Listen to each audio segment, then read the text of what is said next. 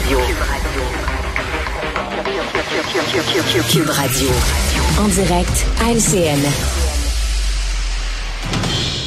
Notre duo politique aujourd'hui, Philippe Vincent Foisy et Mario Dumont. Alors, le thème de l'immigration provoque encore des flamèches. Hein. Les propos de, Jean Boulet ont été euh, unanimement dénoncés. Euh, Mario François Legault euh, vous a confirmé qu'il est disqualifié, l'ancien ministre, comme titulaire éventuel de l'immigration, mais il reste dans son équipe. Ouais. Ben, je pense que disqualifié comme ministre de l'immigration, M. Legault, euh, je sais pas combien de temps il y avait eu pour y penser, mais il y a eu le bon réflexe. C'était la seule chose possible aujourd'hui. C'est un peu inexplicable. Par exemple, moi, je reste mystifié parce que Jean Boulet est pas euh, Gaston Lagaffe, là. Je veux dire, c'est un ministre plutôt discret, là, qui fait jamais de, de mhm. trop de d'éclat, de coups d'éclat, mais qui connaît ses dossiers, fait ses petites affaires, tu sais, euh, met jamais le gouvernement dans l'embarras.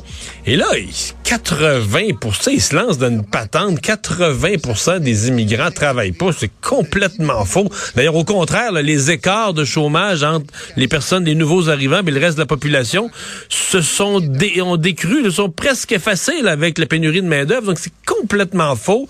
Alors, tu dis, pourquoi, de quoi ils parlent? Euh, bon, 80% parlent pas français, c'est pas vrai ça non plus. Euh, partagent pas les valeurs de la société. C'est même pas mesuré ou mesurable. Donc, c'est du gros n'importe quoi. Alors, un embarras épouvantable pour M. Legault aujourd'hui, une journée de campagne gâchée. Oui, Philippe euh, Vincent, je vais opiner du, du bonnet. As-tu des hypothèses là-dessus sur euh, le pourquoi de cette euh, sortie? Je, non, c'était un débat sur l'immigration, la régionalisation. C'est date de quelques jours, il hein, faut le dire. Hein. Avec la... Oui, ben non, en plus, il y a ça aussi. Là. Ça, c'est un autre détail important. Ça date mm-hmm. d'une semaine. Là. Donc, quand François Legault dit oui, oui, il s'est excusé, il s'est excusé une semaine plus tard. Il s'est pas excusé tout de suite après pour dire je me suis trompé dans mes chiffres. Donc, c'est quelque chose que son équipe soit n'a pas du tout noté, soit que son équipe ne l'écoute pas, ou soit qu'on lui permet de dire un peu n'importe quoi. Parce qu'à un moment donné, c'est tellement gros ce qu'il a dit, c'est tellement faux aussi, et c'est tellement rempli de préjugés contre les immigrants mm. que François Legault n'avait pas d'autre choix que de le disqualifier. Mais lui, il doit s'excuser, il va devoir expliquer d'où ça sort. C'est un petit peu difficile d'essayer de comprendre la théorie psychologique derrière Jean Boulet à ce moment-là.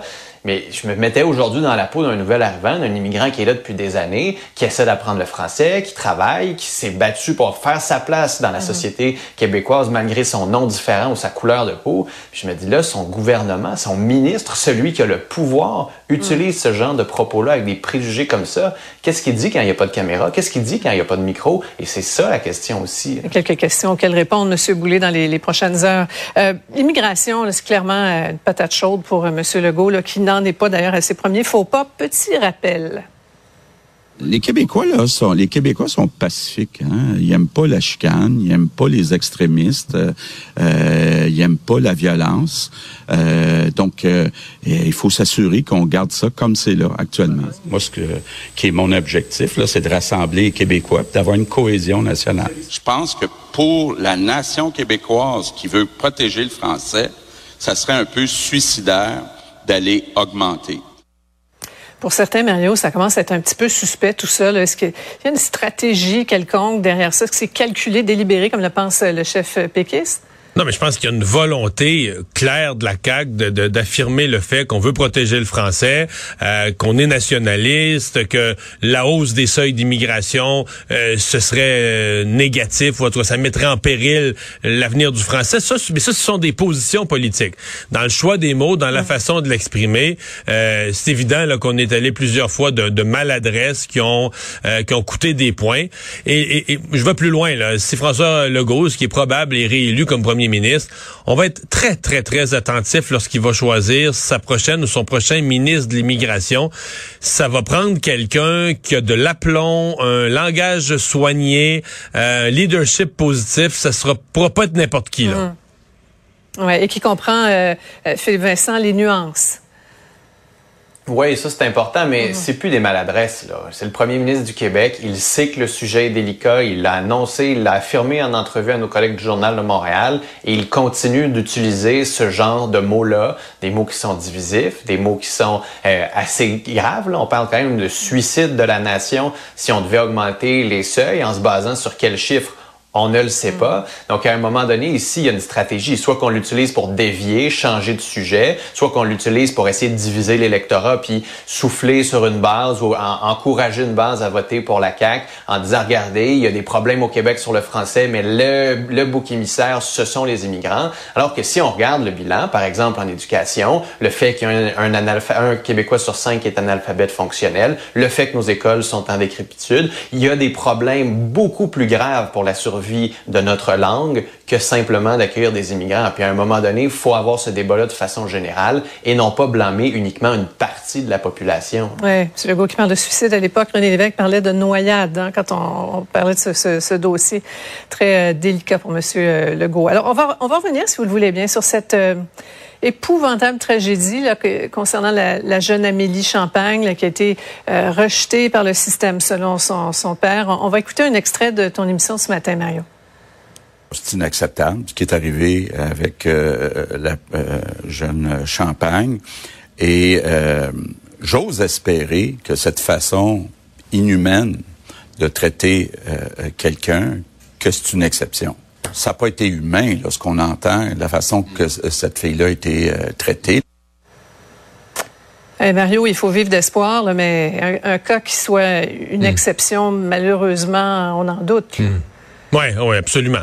Mais parce que je, suis revenu là en sous question à savoir je crois que le, une jeune femme qui s'enlève la vie, c'est extrême, mais beaucoup de patients ressortent d'une expérience dans le système de santé avec ce sentiment là d'avoir été un peu abandonné, laissé à soi-même, que était un numéro, puis que là, ben il y a bien du monde dans la salle d'attente, faut libérer le lit, faut passer au suivant. Les gens, les, les Québécois se sentent comme ça lorsqu'ils sont malades, lorsqu'ils ont Bon, monsieur, je dois dire, monsieur Legault reste quand même sur ce sujet-là, combatif et positif, qu'il y a de quoi faire, qu'il n'a pas renoncé, qu'il n'est pas découragé, qu'on peut améliorer le système de santé. Euh, dit aux gens, désespérez pas, euh, on, Christian Dubé arrive avec du secours. Je sais pas jusqu'à quel point les gens croient encore ça. Là. Ça, j'ai de la misère à, le savoir. Il a énuméré en toutes les mesures passées, tout l'argent qu'ils ont mis dans le système de, santé. Ouais. Euh, Philippe Vincent, il faut, faut, rappeler que la, la, la, coroner en chef a ordonné une enquête, là, mais les services en, santé mentale, clairement, euh, c'est encore le parent pauvre du système. Ben oui, totalement. Puis on est sur, assis sur une bombe à retardement avec euh, la génération euh, de la pandémie qui a manqué de l'école, les jeunes qui vont avoir énormément d'enjeux de santé mentale dans les mhm. prochaines années. Mais on a un problème d'abord de main-d'œuvre. Les psychologues travaillent au privé, ne travaillent presque plus au public parce que les conditions ne sont pas attrayantes. Avoir un rendez-vous, même au privé, c'est hyper difficile. Puis ça, c'est juste pour les psychologues. Parce que avoir accès à d'autres travailleurs, c'est encore plus difficile. Ça nous coûte, selon l'organisme Force Jeunesse, 18 mhm. milliards de dollars par année, notre inaction. Donc, il faut investir de l'argent là-dedans pour le bien-être de nos citoyens, collectivement pour l'économie du Québec aussi, ce serait un mhm. investissement important. Puis pour éviter de perdre d'autres gens comme cette jeune Amélie, elle est rentrée dans le système. Combien n'ont même pas pu rentrer dans le système? C'est ça. Ça, c'est une autre question qu'on n'a pas. C'est une statistique qu'on n'a pas. Oui, absolument. Marie, on vous écoute ce soir en reprise 20h euh, LCN. On retrouve Philippe Vincent sur Cube Radio demain 6h. Merci. Au revoir. Mais voilà, ça conclut notre émission d'aujourd'hui. Gros merci d'avoir été là. Antoine Robitaille s'en vient, comme euh, toujours de ce temps, ces temps-ci. Il est sur les caravanes, suit la campagne de très, très près. Les derniers détails euh, des caravanes qui roulent à fond de train, alors qu'on arrive dans les derniers jours avant, de, avant le vote final.